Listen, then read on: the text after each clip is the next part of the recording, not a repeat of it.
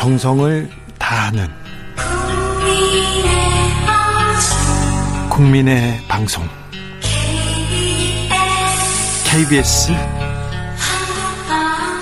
주진우 라이브. 그냥 그렇다고요.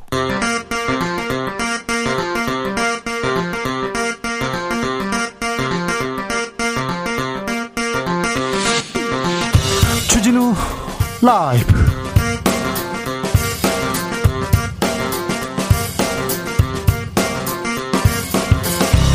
2022년 7월 13일 수요일입니다. 안녕하십니까. 주진우입니다. 물가가 뜹니다. 결국 우리도 big step 밟았습니다. 기준금리 한 번에 0.5%포인트 올렸습니다. 기준금리가 올라가면 대출금리 오릅니다. 더 많이 오릅니다. 영혼까지 끌어모은 그래서 집 산 사람들, 자영업자들, 취약, 취약계층 빚부담 더 커질 수밖에 없는데요. 부동산 주식 다 걱정입니다.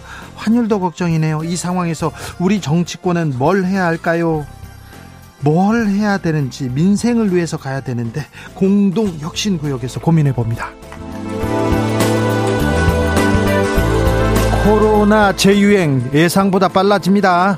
확진자가 두 달여 만에 4만 명대 4만 명대입니다. 정부는 4차 백신 접종 대상자 확대한다고 발표했습니다. 거리두기는 하지 않기로 했습니다. 코로나 아직 끝나지 않았습니다. 우리가 대비해야 할 것들, 백신에 대한 궁금증들 아, 풀어보겠습니다. 질병관리청 백신 담당자와 함께합니다. 타는 듯이 더웠어요. 그런데 하늘이 뚫린 듯 비가 내립니다. 중부지방 비가 하루 종일 옵니다. 남부지방은 안 온다고 합니다. 지구를 위협하는 기후위기, 지금 우리한테 와 있습니다. 에너지 위기 와 있고요. 우리는 지금 위기의 시대에 살고 있는데, 윤석열 정부는 에너지 위기 해법, 원전이라고 외칩니다. 친원전 얘기하는데, 환경단체에서는 우려합니다. 에너지 전환 전문가 양이원영 민주당 의원과 짚어보겠습니다. 나비처럼 날아 벌처럼 쏜다. 여기는 주진우 라이브입니다. 오늘도 자중차에 겸손하고 진정성 있게 여러분과 함께하겠습니다. 주진우 라이브와 나와 연결고리를 계속 찾고 있습니다. 매일 하나씩 찾아보고 있는데요. 아, 우리 지금까지 연결고리 5시 5분 KBS 1라디오 샵9730 주진우 라이브 이렇게 찾았는데 오늘은 4입니다. 4. 주진우 라이브 생방송하는 스튜디오가 4층입니다. 제가 2시쯤 이 KBS에 출근을 해서요.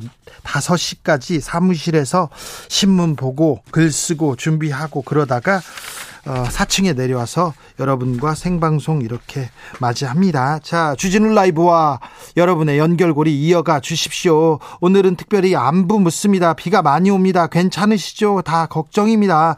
어, 어디서 뭐 하시면서 주진우 라이브 듣고 계신지 안부도 전해 주십시오. 사연 보내주시면 추첨해서 2만원 상당 편의점 상품권 드리겠습니다. 샵 9730 짧은 문자 50원 긴 문자는 100원 콩으로 보내시면 무료입니다. 그럼 주진우 라이브 시작하겠습니다.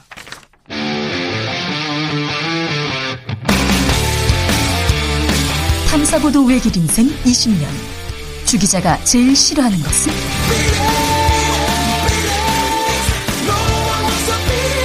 이 세상에서 비리와 부리가 사라지는 그날까지.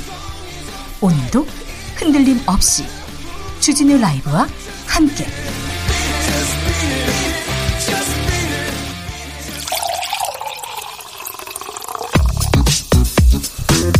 진짜 중요한 뉴스만 쭉 뽑아냈습니다. 주스.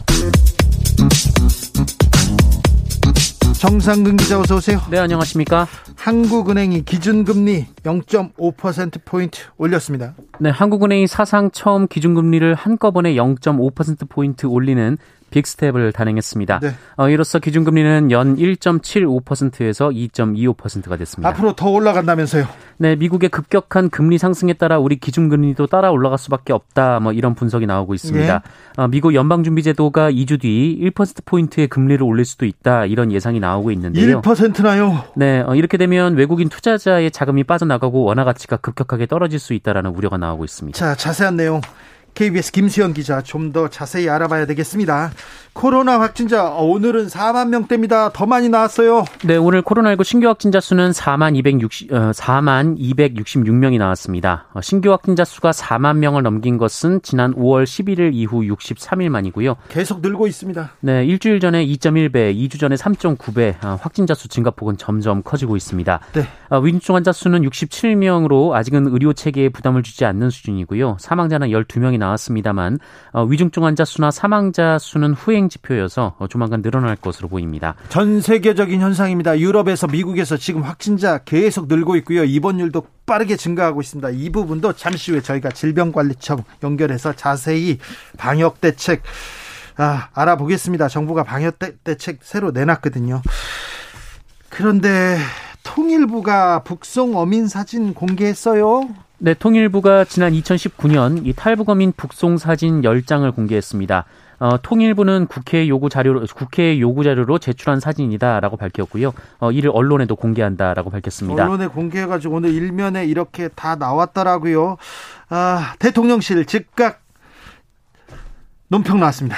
네, 대통령실 강인선 대변인은 윤석열 정부는 자유와 인권의 보편적 가치를 회복하기 위해 이 사건의 진실을 낱낱이 규명하겠다라고 밝혔습니다. 네. 아, 이들이 귀순 의사를 밝혔음에도 강제로 북송했다면 국제법과 헌법을 모두 위반한 반인도적, 반인륜적 범죄 행위라고 규정했습니다. 반인도적, 반인륜적 범죄 행위라고 했습니다. 자, 아까 말했죠. 금리 뛰고 물가 아이고 어렵다. 코로나 확진되고 있습니다. 그런데 정부 지금 탈북 어민 얘기하고 있습니다. 서해 공무원 사건 얘기하다가 지금 탈북 어민으로 갑니다. 민주당에선 즉각 반발합니다. 네, 민주당은 해당 사건을 두고 16명을 살해한 엽기적인 흉악범마저 어, 우리나라 국민으로 받아야 받아야 한다는 말인가라며 반발했습니다. 어, 민주당 공, 서해 공무원 사망 사건 TF 소속 의원들은 오늘 기자회견을 열고 어, 이들은 선장의 가혹 행위에 불만을 품고 선상에서 어, 선장과 선원 등 16명을 무차별 살해했다라며 다양한 정보망으로 이를 인지했고 이들이 스스로 월남했던 것도 아니고 생포했던 것이다라고 말했습니다. 서해 공무원 사건도 강제 수사 오 속도 냅니다. 네, 서울중앙지검은 이 관련 사건과 이 사건과 관련해서 이 국가정보원을 압수수색하고 있습니다. 앞서 국정원은 이 두 사건과 관련해 지난 6일 박지원, 서훈 전 국정원장을 검찰에 고발한 바 있습니다. 네. 민생 경제 불안합니다. 국민들 걱정합니다. 그런데 여기에 대한 메시지가 오늘은 나와야 되는 거 아닌가 이런 생각 해봅니다. 경제 불안해지면 민심 못 얻습니다. 자, 극우 유튜버가 있습니다. 양산에서 시위를 하는 유튜버입니다. 시위라고는 하지만 거의 욕설을 계속 늘어놓고 있습니다. 근데 그분의 누나가 대통령실에 근무하고 있었다고요? 네, 어, 문재인 전 대통령이 거주 중인 평산마을 시위를 주도하는 극우 유튜버의 친누나가 대통령실 직원으로 근무하고 있는 것으로 확인이 됐습니다. 아, 이 극우 유튜버는 이 동영상 스트리밍 플랫폼 벨라도라는 곳의 안정권 대표인데요. 어, 스스로 극우 대통령이라고 부르며 어, 문재인 전 대통령 자택 앞에서 욕설을 하며 시위를 이어가고 있습니다. 이번이 한두 번이 아니죠? 네, 어, 이 사람은 세월호 혐오 발언을 한 바 있고요. 이 부정선거 의혹도 제기한 바 있다라고 합니다. 수요 집회 앞에서도 계속 반대 시위를 했었고요. 네, 대통령실에 근무 중인 안모 씨도 이 본인의 유튜브 채널을 운영하면서 동생 명의의 계좌번호를 공유해 후원을 받거나 안정권 대표와 합동 방송을 하기도 했습니다. 네. 아, 안모 씨는 지난해 11월 윤석열 당시 후보의 대선 캠프에 합류해서 윤석열 대통령 선거를 도왔다라고 합니다. 대통령실에서 뭐가 문제냐 연자제다 이렇게 주장했어요. 네, 대통령실 측은 안모 씨는 캠프에 참여한 뒤 안정권 대표 활동에 관여한 사실이 없다라며 연좌제라고 주장했습니다. 그러다가 사표를 냈다죠? 네, 오늘 대통령실에 안모 씨가 사표를 제출한 사실이 확인됐습니다. 네, 대통령실은 어제 기사가 갑작스럽게 많이 나왔고 본인이 부담을 느껴서 사직서를 낸 것으로 안다라고 말했고요. 네. 자세한 과정에 대한 확인할 만한 내용은 없다라고 답했습니다. 없다고요? 네, 기자들이 이 안모 씨에 대해서 어떤 과정으로 대통령실에 채용됐고 또 어떤 능력을 본 것인가 이런 질문을 던지기도 했는데요. 어, 채용 과정에 대해서는 확인해 드릴 내용이 없다라고 말했고요. 또 유튜브 안정권 씨가 윤석열 대통령 취임식에 특별 초청을 받은 사실이 밝혀지기도 했는데 어, 이에 대해서도 확인드릴 만한 내용이 없다라고 대통령실은 밝혔습니다. 취임식에도 초청받았어요? 아, 이거 그래서 시위 사주 얘기가 나오는군요. 나옵니다. 이거 조금 어떻게 생각하시는지 뭐 그럴 수도 있지 이렇게 생각하시는 분도 있을지 모르는데 이거 조금 문제가 있습니다. 안정권 씨 누나 연자제다 능력 있다 이렇게 얘기하다가 과거 행적 몰랐다 이렇게 입장을 대통령실에서 바꾸는데요. 이거 이거 대통령실에서 이 인사 검증 시스템 잘못된 겁니다. 문제가 있는 겁니다. 왜 어떤 능력으로 고용했는지 이걸 얘기해야 되는데 이분이 안정호 씨와 같이 극우 유튜브를 진행하기도 하고 설립하기도 했다면서요. 뭐 하는지 모르겠습니다. 주진우 비서관, 이원모 비서관, 이시연 비서관 국민만 보고 하고 있다며요. 국민 수준에 못 미칩니다. 능력만 보고 뽑았다며요. 능력 부족합니다. 당신들 애정도 부족한 것 같습니다. 이렇게 이런 일로 계속 부담을 주는데 이 정부의 대통령의 수준 참담하다 이런 얘기 계속 나옵니다. 네. 쇄신 얘기가 나올 수밖에 없습니다. 평산마을 시위로 마을 주민들 극심한 고통 겪고 있다고 계속 나옵니다. 네, 이 밤낮 없는 소음이나 욕설로 인한 고통을 넘어서 직접적인 피해를 겪는 주민들이 생기고 있습니다. 피해가 있죠. 네, 평산마을 주민 46살 박모 씨가 오늘 양산 경찰서에 구구 유튜브 운영자 김모 씨를 처벌해 달라 어, 이런 진정을 냈다라고 하는데요. 네. 이 박모 씨의 집은 문재인 전 대통령 사저 바로 앞에 있고 또 극우 단체나 극우 유튜버들이 평산마을에서 시위 집회 장소로 이용하는 곳에 맞은편에 있습니다. 어, 문재인 전 대통령의 이웃집이다 보니까 문재인 전 대통령이 이 집을 방문해서 시간을 보냈다 어, 이런 SNS 글을 올리기도 했었는데요. 그래가지고 이걸 가지고 그렇게 비난하고 비난이 아니죠. 그냥 막 욕을 퍼붓는다면서요. 너 돈 받았다며 이런 얘기도 하고. 네, 수십억 원의 돈을 받았다 이런 허위 사실을 유포했다고 하고요. 또 유튜버 김모 씨는 이분이 밖으로 나가기만 하면 핸드폰 카메라로 촬영을 하고 욕을 하기도 했다라고 주장했습니다. 이렇게 하면 돈을 보내준다고 합니다. 돈을 보내준다고 해서 또 유튜버 사람들이 몰려들어요. 네, 그리고 이 경찰은 평산마을에서 1인 시위를 하면서 소란을 피우거나 경찰관을 폭행한 혐의로 60대 2명을 체포했습니다. 아, 이중 한 명은 소란을 제지하는 경찰관의 손목을 깨문 혐의를 받고 있습니다. 아, 이들은 신원 확인 후 석방됐고요. 경찰은 조만간 다시 소환해서 정확한 사건 경위를 조사할 방침입니다. 아, 이 욕설 시위를 시위라고 불러야 되는지 모르겠습니다. 어떻게 봐야 될지도 모르겠습니다. 근데 이걸 수수방관하다가 시위를 하는 사람의 누나가 대통령실에 있다. 그 시위하는 사람은 대통령 취임식에도 초청받은 사람이다. 특별한 사람이다. 이걸 어떻게 받아야 될, 받아들여야 되는 건지, 왜 이런 부분, 이런 게 문제가 되고, 바로 사표를 수, 수리할 수밖에 없는 그런 상황이 된다는 걸, 뭐에 모르고 계신지, 대통령실은 뭐하고 계신지, 뭐 하는 분들인지 참 참담한 생각이 듭니다. 윤핵관 사이에 불화설이 돌고 있습니다. 네, 어, 국민의힘이 이준석 대표 징계 후 어수선했던 분위기를 권성동 직무대행 체제로 수습한 가운데 이 조기 전당대회를 주장했던 장재원 의원과 직무대행 체제를 주장했던 권성동 의원 간의 불협화음이 나는 것 아니냐 이런 언론 보도가 이어졌습니다. 요즘 장재원 의원이 권성동 원내대표 있는데 잘 안 간다면서요? 네, 특히 당 수습 방안을 두고 윤석열 대통령과 이른바 윤핵관 의원들이 만났을 때 이 장재현 의원은 박형준 부산시장을 만나서 저녁 식사를 한 것으로 알려져서 어, 이런 관측이 이어졌고요. 또 여기에 국민의힘이 의원총회를 열고 직무대행 체제를 결의했을 때 어, 장재현 의원이 이 자리에 참석하지 않은 것도 이 같은 관측의 근거가 됐습니다. 하지만 권성동 원내대표는 추측이 난무하는 것 같다라면서 이 장재원 의원과 본인은 잘 지내고 있다라며 불화설을 일축했습니다. 우리 잘 지내고 있어요. 이렇게 얘기할 정도 얘기하는 게 필요할 정도인 것 같습니다. 이준석 대표는 광주에 갔네요. 네, 이준석 국민의힘 대표는 오늘 광주 무등산을 등반한 사진을 본인의 SNS에 올렸습니다. 어, 이준석 대표는 정치에 왔던 무등산을 여름에 다시 한번 꼭 와봐야겠다고 얘기했었다라며 어, 광주에 했던 약속들을 풀어내려고 준비 중이었는데 어, 조금 늦어질 뿐 잊지 않겠다라고 말했습니다. 네, 네. 박지원 전 비대위원장 출마 선언한다고요? 네, 오늘 우성호 비상대책위원장을 박지원 전 비상대책위원장이 만났는데요. 이 자리에서 박지원 전 위원장이 전당대회 출마 의사를 재차 밝혔다고 합니다. 하지만 우상호 위원장은 박지원 전 위원장의 출마 자격 문제를 비대위에서 다시 논의하긴 어렵다라는 입장을 밝혔는데요. 하지만 박지원 전 위원장은 기자들과 만나서 이번 주 중으로 공식적으로 어, 출마 선언 기자회견을 진행하겠다라고 밝혔습니다. 네. 처음에 우리가 물가 얘기를 했고요. 금리 얘기를 했습니다. 그리고 코로나 얘기를 했는데 정치권 뉴스 중에 이 경제를 위해서 민생을 위한다는 뉴스가 하나도 없어요. 이를 어떻게 받아들여야 될지 항상 뉴스를 전하는 사람으로 죄송함 가지고 있습니다. 공수처가 한동훈 법무부 장관 자녀에 대한 수사를 검찰로 넘겼습니다. 네, 고위공직자 범죄수사처가 자녀 봉사일지 허위 작성에 관여한 의혹으로 고발된 한동훈 법무부 장관 사건을 검찰에 넘겨서 논란이 되고 있습니다. 검찰에 넘겼다고요? 네, 고위공직자인 한동훈 장관은 공수처법이 정한 공수처 수사 대상에 속하고 네. 또 한동훈 장관의 고발 혐의인 직권남용 권리행사 방해 역시 어, 공수처가 수사할 수 있는 고위공직자 범죄에 해당이 됩니다. 아니 그런데 공수처가 장관 수사 검찰이 하는 게 낫겠다 이렇게 넘겼다고요? 그럼 경찰로 또 넘어가겠네요? 네, 공수처는 사건 사무 규칙에 따라서 사건을 이첩했다라는 입장입니다만 이 검찰이 자신의 인사권자인 한동훈 장관을 직접 수사하는 것이 적절하다 이렇게 판단한 셈이 돼서요. 이 공수처의 설립 취지와 배치된다라는 지적이 나오고 있습니다. 그렇죠. 공수처가 왜 설립됐는데요? 장관 수사 그리고 정권의 실세 뭐 이인자 얘기 나온다는데 그런 사람 수사는 할 수 없다는 말입니까? 공수처가 지금 왜 태어났는지 그거에 대해서 생각해 봐야죠. 이거는 좀 많이 말이 안 됩니다.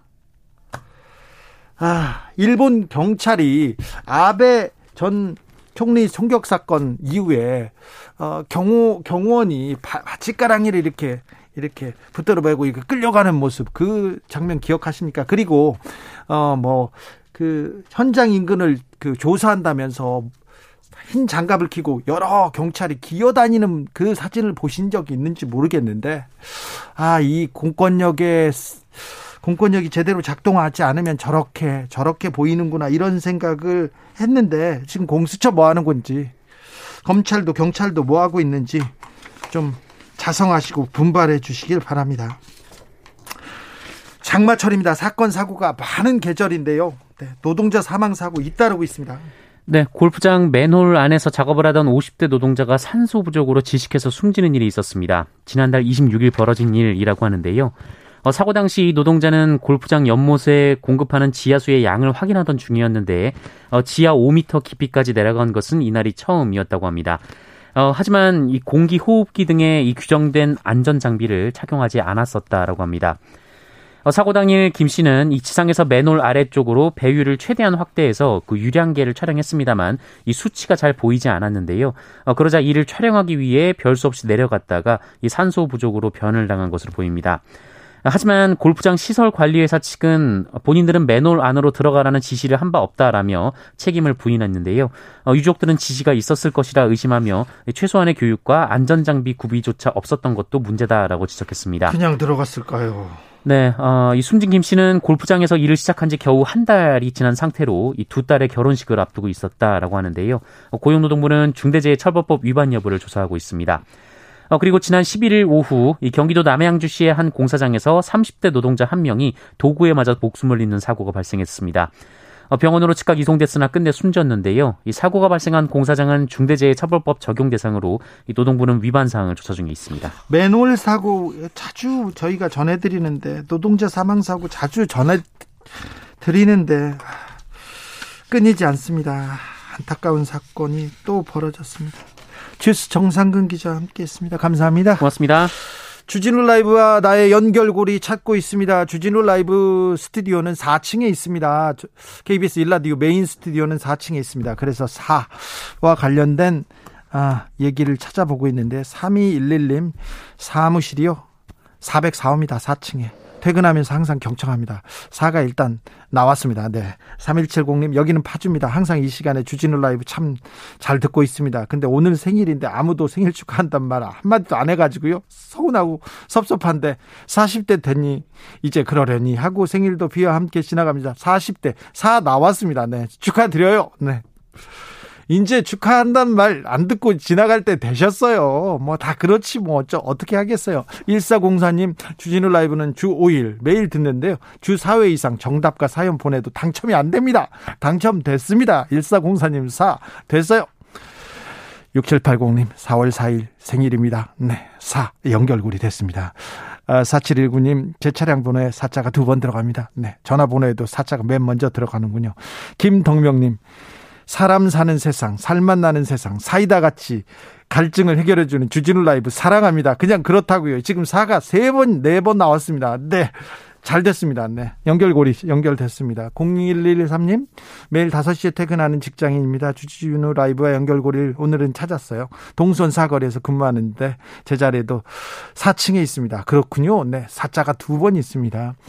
0584님, 저는 4시에 출근을 해서요. 버스 운행하면서 주진우 라이브 라디오 청취하고 있습니다. 부산은요, 103.7입니다. 네, 부산에서 운전하시는군요. 장마철에 안전 운전 하시기 바랍니다. 9755님, 우리 집 4층에서요, 4시부터 채널 교정해놓고 어, 5시 방송 5시 5분인데 4시부터 야 이거 세네요. 4시부터 채널 고정해 놓고 부침개도 4장 붙였습니다. 막걸리도 4잔 먹고 싶은데 네, 딱 두 잔만 먹고 싶습니다. 아우, 사 이거 연결고리 좋습니다. 8657님 사랑합니다. 사 나왔습니다. 주진우 라이브 이런 완벽한 연결고리가 어디 있습니까? 그렇죠. 그렇습니다. 맞습니다. 7874님 4시에 아기 치과 예약해 놓고요. 비틀고 다녀왔어요. 4시 예약 연결고리 맞죠? 맞습니다. 네. 아주 잘 연결되고 있습니다. 주진우 라이브와 여러분 팍팍 연결되고 있습니다. 교통정보 알아보고 갈게요. 이현 씨.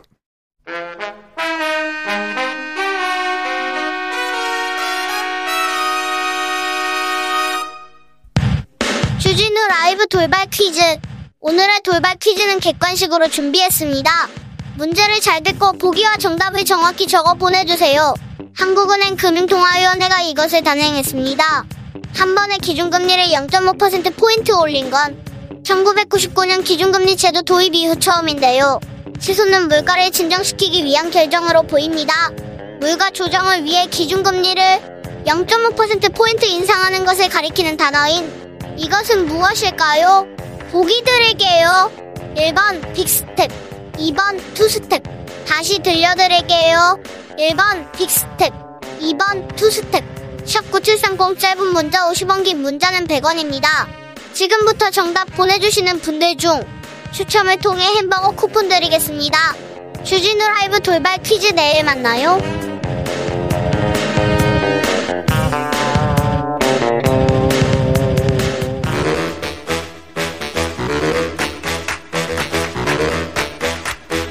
이것이 혁신이다. 여야를 내려놓고 관습을 떼버리고 혁신을 외쳐보자. 다시 만난 정치 공독 혁신구역.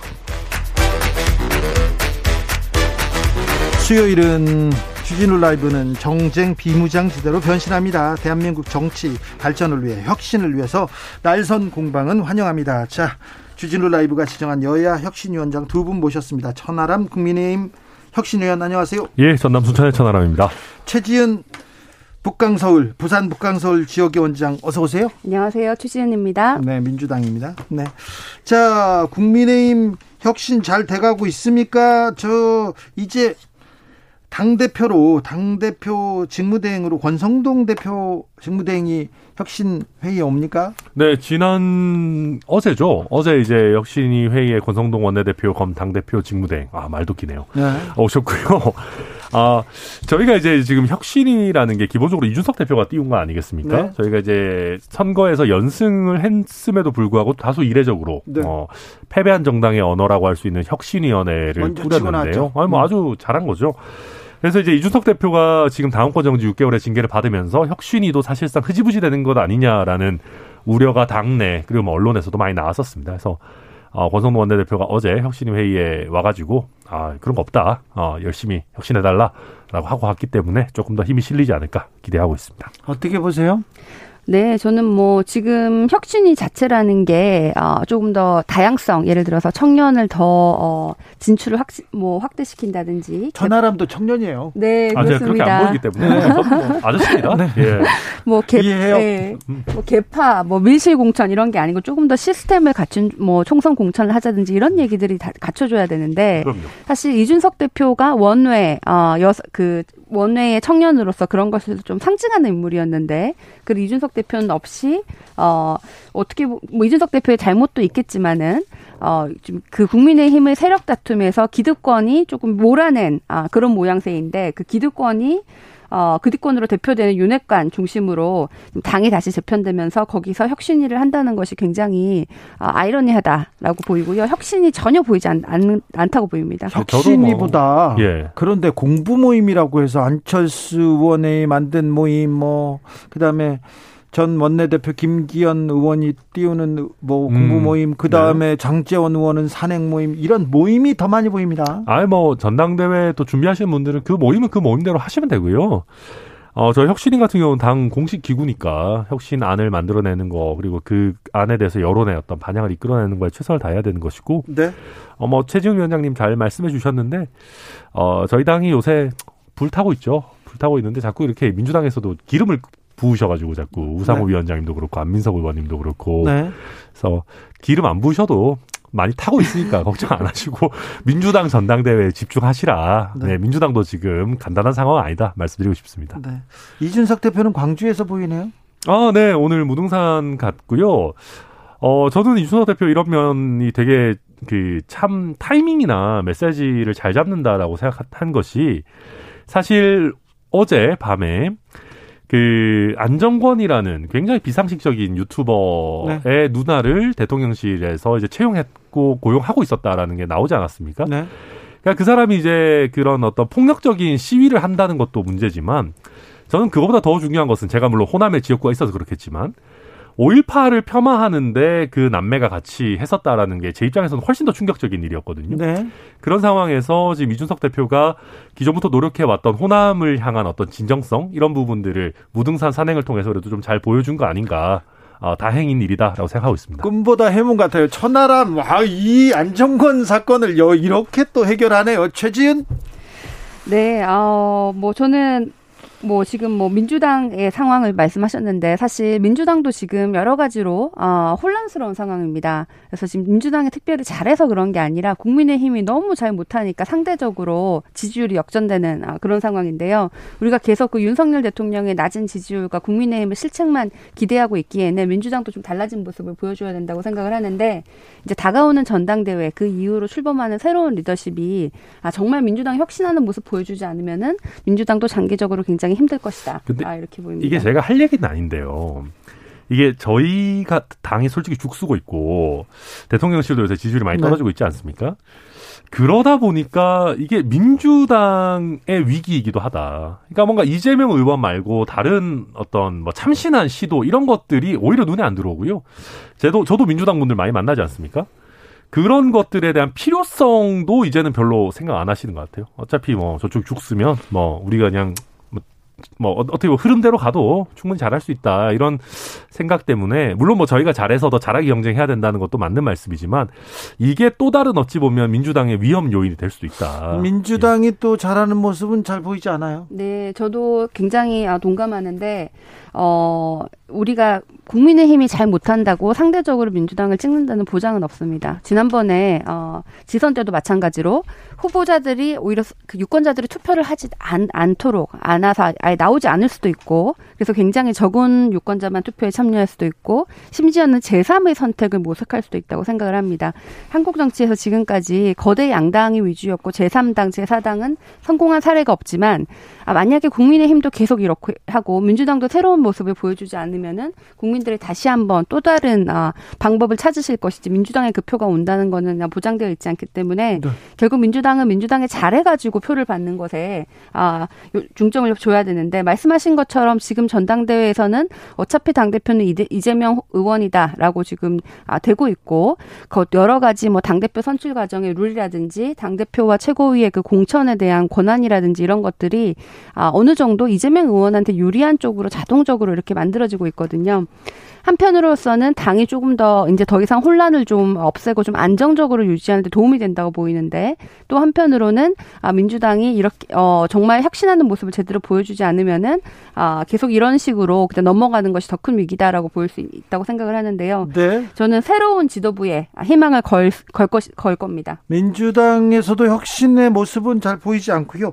박지원 전 비대위원장 얘기가 너무 많이 나오는 것 같아요. 네, 좀 과하고요. 어, 심지어 좀 이분을 처음에 아, 굉장히 아, 당의 그 비대위원장, 당대표 권한을 처음 준 것부터 여러 가지가 반성할 대목이라고 생각을 하는데 네. 이분의 그 뭐 깡이라고 할까요? 이, 이 부분이 이 부분이 얘기하시는 여러 가지에 대해서 아, 당의 또 긍정적인 면도 굉장히 많다고 생각을 합니다. 아, 젊은 여성이 이렇게 당차게 하시는 모습은 보기가 좋은데 다만 우리 당이 그동안 아, 민주당뿐만 아니라 우리 정치가 그동안 깜짝 발탁식으로 영입을 해가지고 앞세워 놓고 충분한 그 당의 정체성이라든지 어, 정치 경험 에 대해서 충분한 검증이 안 되었는데 과도하게 소모적으로 좀 어, 청년 정신들을 이용했다는 측면은 저는 있다고 보 거든요. 그래서 박지원 위원장의 그 개인으로서의 그 발언이라든지 뭐 본인에게만 특별히 예외를 적용해서 당 대표 출마를 해달라든지 이런 것은 부적절하다고 생각을 하지만 아, 전반적으로 우리 정치가 조금 더 당내에 있는 아, 인재들이 스스로 손들고 나와가지고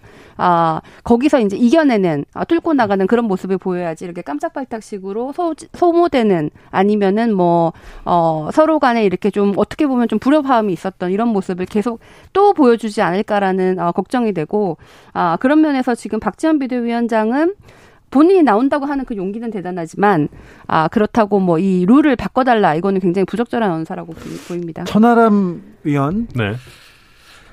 아, 지금 국민의힘이 여당이고요. 뭐 정부 여당입니다. 그런데 네. 대통령실 보이지 않습니다. 그리고 책임 총리라는 총리도 보이지 않고 정부가 뭘 하는지 모르겠다 이런 분들이 많아요. 대통령실에선 계속해서 추문 그리고 음. 또 문제 인사 참사 계속 이런 얘기만 나오고 있잖아요. 그러니까 사실은 저희가 정책을 잘 추진하려고 하면요. 단순한 얘기지만은 잡음이 없어야 됩니다. 네. 그러니까 우리가 이제 전달하려고 하는 메시지가 깔끔하게 국민들께 도달이 되려면 이상한 일들이 벌어지지 않아야 돼요. 그렇죠. 그 뉴스가 지금 와야죠. 예. 경제 예. 뉴스, 금리, 아, 그럼요. 물가, 물가 뭐 big step 어떻게 예. 할 거냐 이런 얘기들이 나와줘야 되는 건데 지금 말씀하신 것처럼 대통령실 내지는 내각 구성과 관련한 인사 논란들이 너무 많았고요. 뭐뭐 뭐 신변 잡기 시계, 아니 뭐 그게 뭐 사소하다는 것이 아니라 아, 이런 논란들이 너무 많고 사실 저희 당도 굉장히 소란스러웠고요. 예. 그러다 보니까 어, 장관들이 전혀 안 보입니다. 예, 안 보이죠. 그리고 총리도 솔직히 잘 안 보이고요. 예. 뭐 민생 회의, 뭐 주 1회 대통령께서 주재하신다라고 하지만 거기서 나오는 메시지나 심지어는 그 회의하는 장면도 잘 안 보여요. 네. 그러니까 대통령이 내는 메시지도 사실 도어 스태핑 이런 거에 너무 집중돼 있고 그렇죠. 도어 스태핑이라는 게 결국은 그날 가장 핫한 뭔가 정쟁적인 주제를 얘기할 수밖에 없는 거다 그것도 보니까. 정책이나 이슈 비전이 아니에요. 그러니까요. 그래서 이게 좀 저희 입장에서 좀 답답한 문제고 결국은 이 잡음을 어떻게 잘 깨끗하게 정리하느냐. 예. 그러고 이슈를 민생, 경제, 물가 이런 걸로 어떻게 좀 잡느냐. 그게 사실 실력입니다. 근데 그 실력을 보여주지 못하고 그 능력을 보여주지 못해요. 이거 뭐 쇄신이 필요하다 이런 얘기도 있고 뭔가 좀 뭔가는 바꿔야 될 것 같습니다. 뭐 많이 바꿔야죠. 바, 많이 바꿔야 됩니까? 예, 많이 바꿔야 되죠. 어떻게 해야 됩니까? 어, 우선은 뭐랄까요. 대통령실 내에서 이런 잡음이 나올 거를 좀 걸러낼 수 있는 정무적인 기능을 좀 더 강화해야 됩니다. 그 부분이 많이 약해요. 그러니까 지금 제가 봤을 때 이제 우리 윤석열 대통령 같은 경우에는 어, 정치인에 대한 신뢰가 조금 적으신 게 아닌가라는 네. 생각을 좀 해요. 그래서 검사 출신 중용했어요. 그러니까 뭐 검사 출신이 그렇게 많으냐 하면 또 뭐 그런 저는 그렇게 생각하는 하진 않습니다만은 많습니다. 상대적으로 그 뭐 예를 들면 어, 비서실장 같은 분도 정책 기능에 지금 특화되어 있으신 분인데 대통령실 비서실장 같은 네. 경우도 어, 조금 더 정무적인 감각을 가진 분이 옆에서 잘 보좌를 하면 어떨까라는 아쉬움이 조금 더 있고요. 어, 그 외에 예를, 예를 들면 도어 스태핑 같은 경우도 꼭 기자분의 질문을 바로 즉답하는 것이 아니라 예를 들면 대통령께서 모두 발언을 조금 하신다거나 그렇죠. 그러니까 도어 스태핑을 좀 너무 자주 하지 말고 아니면 장관 총리랑 같이 수석들이랑 같이 앉아가지고 제대로 된 기자회견을 통해서 민생과 관련한 이슈들을 좀 더 다룬다거나 하는 형식과 실질 인사 전 전반적인 좀 개혁이 필요하지 않나 저는 그렇게 봅니다. 뭐 저는 어 뭐 정치 정무 기능이 부족하다 정책 라인으로는 사람을 잘 구성되어 있는데 이런 식으로 말씀하셨는데 저는 이 경제 부분에 대해서는 이 정책 라인의 인선조차도 조금 불안불안합니다. 어, 지금은 우리 전 세계의 경제 위기 상황입니다. 네. 말씀하신 것처럼 금리, 환율, 아, 그리고 물가 이런 것들이 정말 큰 변수고 여러 나라에서 뭐뭐 뭐 한국 한국을 포함해서 여러 나라 중앙은행에서 금리를 굉장히 크게 올리는 빅스텝을 밟고 있는데요. 결국 이렇게 되면은 우리 영끌에서 어 대출을 하신 분들의 이자율이 올라가고 또 임금 노동자들에게는 물가가 좀 올라가니까 오히려 더 일반 서민과 중산층은 더 힘들어지는 상황이 발생하고 있는데 여기에 대해서 너무 안일하게 대처를 하고 있는 것 같아요. 네. 이 물가라는 거는 지금 윤석열 대통령의 잘못이 아니고 전 세계 경제 흐름의 결과입니다. 세계은행 출신 체질. 네. 근데 이게 코로나 상황과 마찬가지로 이렇게 세계 세계적으로 위협이 왔을 때는 네. 오히려 집권 여당의 지지율이 올라가는 경우가 경우가 많거든요. 그렇죠. 그런데 지금 윤석열 대통령은 이 위기 상황에서 안정감 있는 어, 대안이나 안정감 있는 대책을 마련하지 못하고 불안한 모습을 보여주기 때문에 오히려 뭐 굳이 가, 가지 않을 나토에 간다든지 실 언을 한다든지 뭐 경제에 오히려 안 좋은 시그널을 보여주고 있기 때문에 이게 지금 지지율 하락으로 이어진다고 보이거든요. 네. 그래서 크게는 뭐 아까 말씀하신 여러 가지 경제 민생에 대한 행보도 하셔야 되 겠지만 최근에 나온 그 경제 방향 보고서 이런 걸 보면은 비전이 없습니다. 이명박 정부 때의 그 작은 정부 줄푸세 뭐 세금 깎아주고 뭐뭐 뭐 민간 주도 결국은 이제 뭐 법인세라든지 이런 것을 깎아준다는 건데 그게 지금 위기 상황을 극복하는데 무슨 연관이 있는지 모르겠고 이건 저는 과거에 어 국민의힘에서 문재인 정부의 경제 인사가 되게 이념에 치우쳤다라고 얘기를 많이 하셨는데 저는 이건 새로운 이념에 치우쳤다고 생각을 해요. 작은 정부라는 그 신자유주의 라는 이념에 갇혀가지고 위기 상황에서는 정부의 적극적인 개입이 필요할 때도 지금 방관하고 있고 오히려 지금 어, 필요한 것은 적극적인 재정 정책으로 취약계층을 도와주고 금리는 올라가지만 어, 통화 정책은 긴축하지만은 재정 정책은 오히려 보완하는 방향으로 가야 되는데 지금 법인세를 낮춘다 이거는 우선순위에도 해당하지 않고 어, 전 세계적인 그 흐름에서도 이게 과연 이게 맞나라는 생각이 들거든요.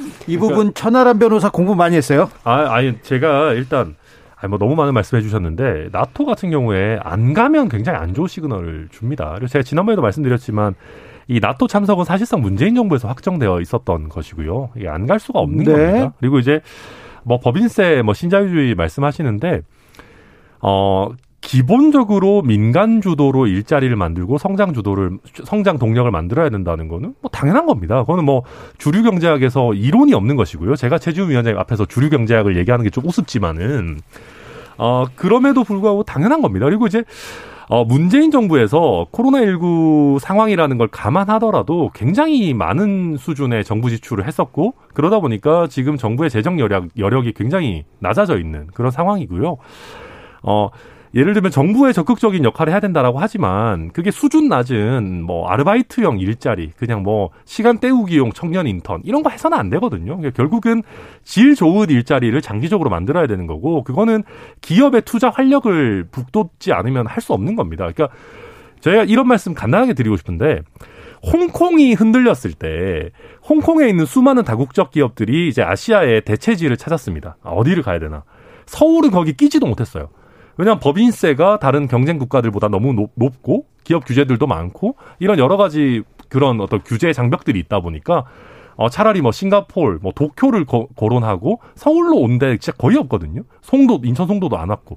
이런 것들 보면 이게 단순히 기업에 friendly 하다라는 게 기업만 도와준다라는 게 아니고 기업이 만드는 일자리, 뭐 우리 먹고 살아야 되는 그런 거 아니겠습니까? 그래서 그런 부분도 다 연결돼 있다 말씀드리겠습니다. 네, 저는 크게 두 가지 측면에서 어, 윤석열 경제정책 방향이 잘못되어 있다고 생각을 합니다.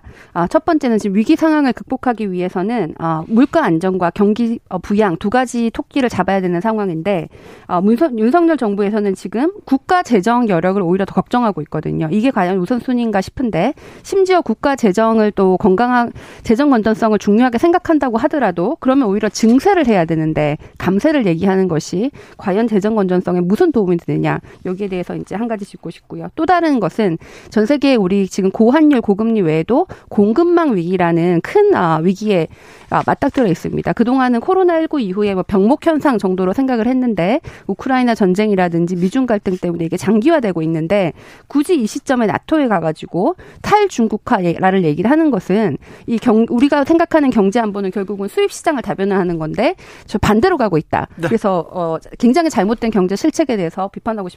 조성빈님께서 경제는 심리라고 하지요. 대통령이나 참모들의 대응과 메시지가 더 안정되어야 한다고 생각합니다. 그래야 안 좋은 상황이 더 안 좋은 상황으로 가는 거 막지 않을 수 있을까요? 얘기하는데 지금 경제를 얘기하고 민생을 얘기하고 금리를 얘기해야 되는데 오늘 대통령실에서 메시지 낸 것 중에 가장 크게 이렇게 뉴스로 다뤄지는 것은 탈북 어민 반인도적 범죄 행위다 이렇게 얘기합니다. 지금 탈북 어민을 계속 이렇게 음.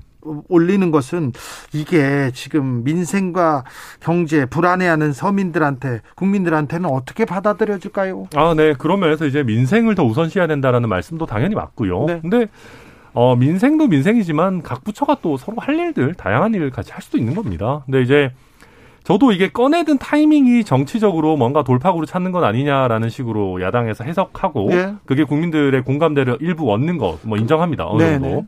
이게 조금 더 우리가 지지율이 안정적일 때 꺼내들었으면 더 좋았겠다. 정무적으로. 그런 생각 저도 동의하고요.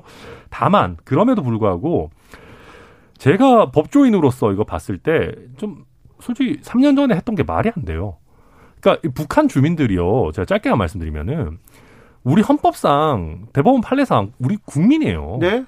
그러니까 무슨 북한 이탈 주민 지원법에 따라서 살인자는 배제할 수 있다. 어 맞아요. 근데 북한 이탈 주민 지원법은 말 그대로 지원해 주는 거예요. 뭐 주거 지원, 정착 지원, 생활비 지원. 그런 거 안 해줘도 돼요, 살인자한테는. 근데 그 사람들을 북한으로 돌려보낼 수 있는 근거는 없어요.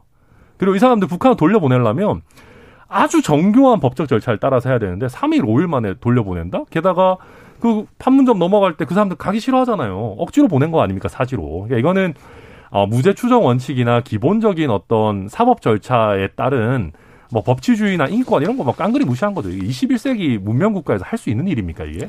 저는 이 모든 상황이 지금 윤석열 대통령의 지지율이 낮은 것을 좀 돌파구를 다른 데서 찾고 있는 면도 있다고 생각을 합니다. 지지율 돌파구는 아까 말씀하신 것처럼 경제나 민생 대책이라든지 지금 위기 상황의 대통령의 안정감 이런 걸로 찾아야 되는데 그거보다는 뭐 탈북 어민에 대해서 과도한 얘기를 한다든지 어 아니면은 또 특별한 뭐 과잉 수사 표적 수사 이런 것도 좀 너무 심한 과하게 하는 면이 있지 않나라고 보이는데요.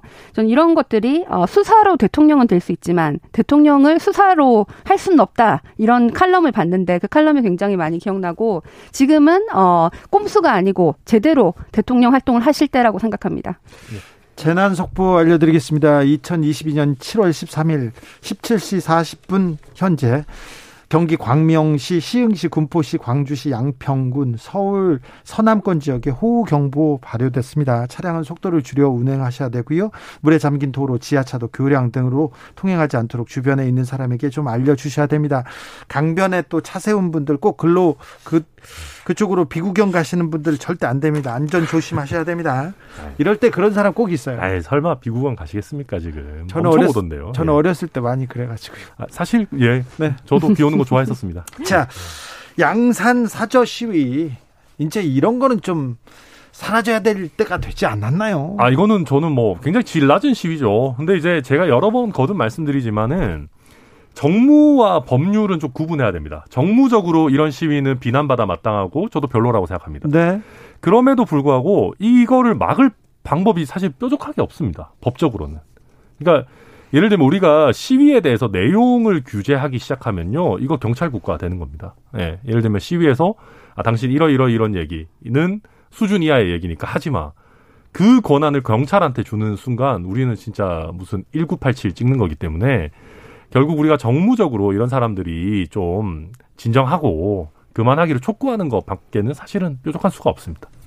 네, 저, 저는 이재명 의원이 최근에 그, 어, 일부 당원들이 과도하게 이렇게 표현하는 것에 대해서 뭐 박지원 비대위원장에 대한 과도한 아, 질타라든지 이런 것에 대해서 우리가 이렇게 하면 안 된다. 아, 이런 건 하지 말자라고 얘기를 하셨잖아요. 그런 메시지가 국민의힘에서도 좀 나와야 된다고 생각을 합니다.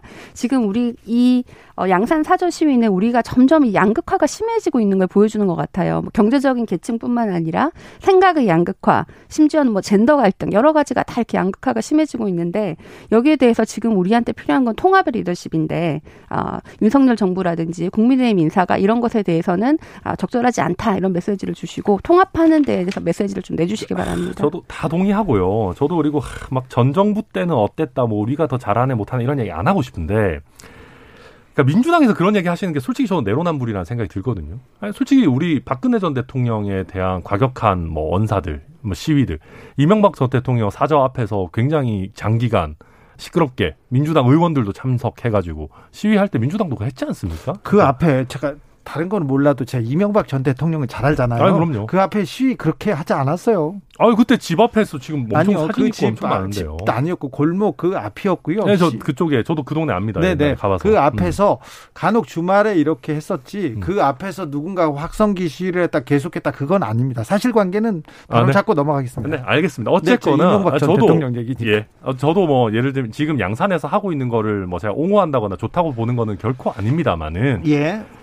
결국 그런 겁니다. 민주당에서도 예를 들면 저희 당에서 배출한 대통령에 대해서 어느 정도 좀 어떤 최소한의 우리 시민의식을 지니자라는 걸 해줬었다면 더 좋았지 않았을까. 그런 면에서 뭐 저희가 먼저 손 내미는 것도 괜찮다고 생각합니다. 네.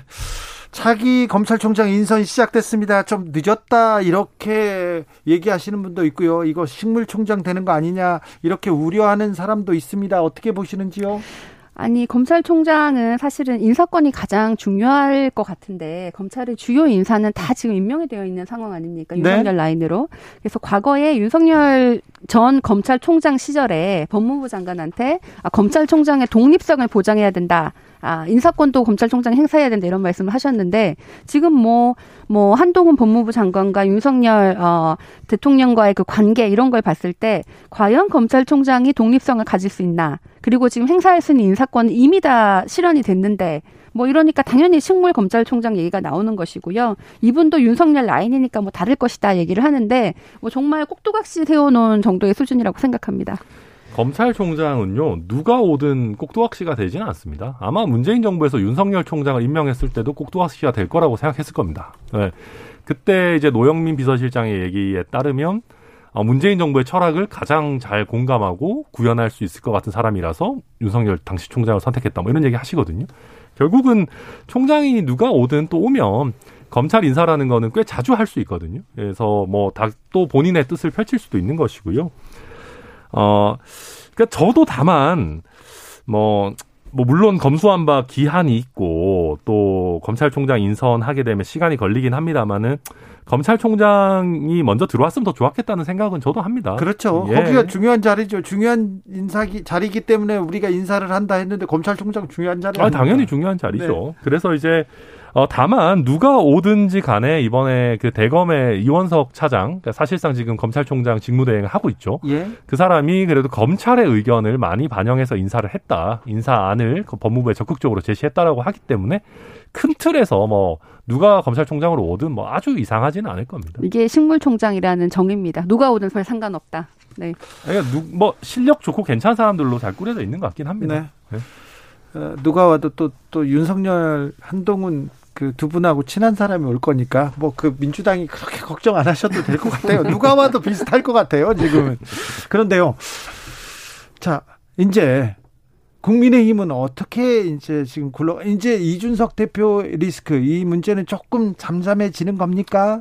어, 일 일단은 이준석 대표의 행보를 조금 더 지켜보긴 봐야 될 것 같고요. 왜냐하면 지금 징계가 6개월로 꽤 깁니다. 네. 그래서 어, 가처분 신청이나 이런 게 급한 상황은 아니거든요. 게다가 여론의 흐름 같은 것들을 이준석 대표 일단 볼 것이고요. 어, 다만 이준석 대표와 별개로 지금 당에서는 어, 지금 이 불안한 평화가 지속되기를 바라는 분들이 많은 것 같습니다. 뭐 조기 전당대회 이런 얘기 꺼내서 이준석 대표 자극하지 말고 그냥 어, 최대한 조용히 이 국면을 좀 끌고 가보자. 왜냐하면 지금 대통령 지지율도 어, 굉장히 위기에 처한 상황이니까. 그래서 그런 에너지가 당내에 팽배하기 때문에 최소한 뭐 앞으로 한두 달 정도는 권성동 원내대표 직무대행 체제로 뭐 가지 않을까. 그렇게 예상됩니다. 뭐 저는 지금 뭐 직무대행 체제로 가는 것 자체가 아 굉장히 어뭐 아직까지 뭐 경찰 조사나 이런 것이 나온 것이 아니잖아요 조사 결과가 네. 이 상황에서 어 윤리위가 이렇게 과도하게 지금 이 시점에 결정을 했다는 것 자체가 아 이거는 뭐 그 권력 국민의힘 내부의 권력 투쟁의 결과 로 이준석 대표가 희생된 측면도 있다고 보이거든요. 네. 이준석 대표가 실제로 잘못한 것이 있다면은 절대로 그것을 옹호하려고 하는 것이 아니지만 이 시점과 그 과정에 대해서 뭐 윗선이 있었다 이런 어, 아, 보도를 보면서 국민의힘에서 좀 청년 정치인을 이제 선거 때까지는 다 이렇게 쓰고 그 다음부터는 좀 이렇게 필요 앞으로 총선 공천권 전에는 힘을 약화시키려고 하는 그런 시도가 아닌가라고 보이고 네. 그래서 지금 뭐 원내 대표가 직대를 하든 뭐 앞으로 빨리 비대위를 뭐 하든 아니면 전 뭐 전당 전당대회를 빨리 해가지고 뭐 새로운 당 대표가 되든지 결국은 공천권을 놓은 국민의힘 내부의 세력 다툼이고 네. 거기서 세력이 별로 없었던 이준석 대표가 아, 튕겨나가는 그런 네. 모습이라고 보입니다. 민주당은 민주당은 청년 정치인 튕겨나가고 그런 일은 없죠? 어, 민주당도 아, 청년 민주당은 아예 청년 정치인이 이준석 대표만큼 어, 큰 적도 없기 때문에 네. 오히려 어, 국민의힘이 그런 면에서는 조금 더 앞서 있다고 생각을 하는, 하는데요. 어, 양쪽 이게 뭐 꼭 청년이다 아니다를 떠나서 새로운 세력이 아, 기존의 기득권을 넘는 이런 것이 굉장히 힘든 것이 우리 정치의 문화고 청년들은 뭐 여야 할 거 없이 굉장히 비슷한 상황을 아, 겪고 있는데 이준석 대표는 그거를 10년 동안 버틴 아, 권력 투쟁 의지가 굉장히 강한 아, 사람이라고 보이거든요. 그래서 제가 이준석 대표의 잘잘못에 대해서는 네. 어, 절대로 옹호하지 않지만 네. 이번에 네. 이를 이준석 대표가 다시 돌파하고 다시 또 나타나는 그런 정치인이 아, 될 것을 기대합니다. 근데 저는 청년 정치인 이런 말도 좀 웃긴 것 같아요. 그러니까 그거는 이제 이제 뭐 저는 일단 이준석 대표 같은 경우는 더 이상 청년 정치인이라는 표현이 좀 어색하다고 생각합니다. 일단 나이도 내일 모레 마흔이고요. 이게 정치권에서나 청년이지. 네. 그리고 사실 이준석 대표가 저희 당의 당 대표로 선출됐기 때문에 굳이 따지자면 UFC 같은 데서 무제한급 뭐 체급 제한 없는 데서 우승한 거예요. 그건 뭐 굳이 체급 제한을 할 필요가 있습니까? 예, 예. 예 저는 뭐 그리고 청년 정치인도 정치인이기 때문에 네, 네다 열심히 하죠. 민주당이 행완위 과방위를 맞는 조건으로 법사위 운영위를 양보했다는 속보 알려드립니다. 천하람 최지은 감사합니다. 고맙습니다. 네, 감사합니다.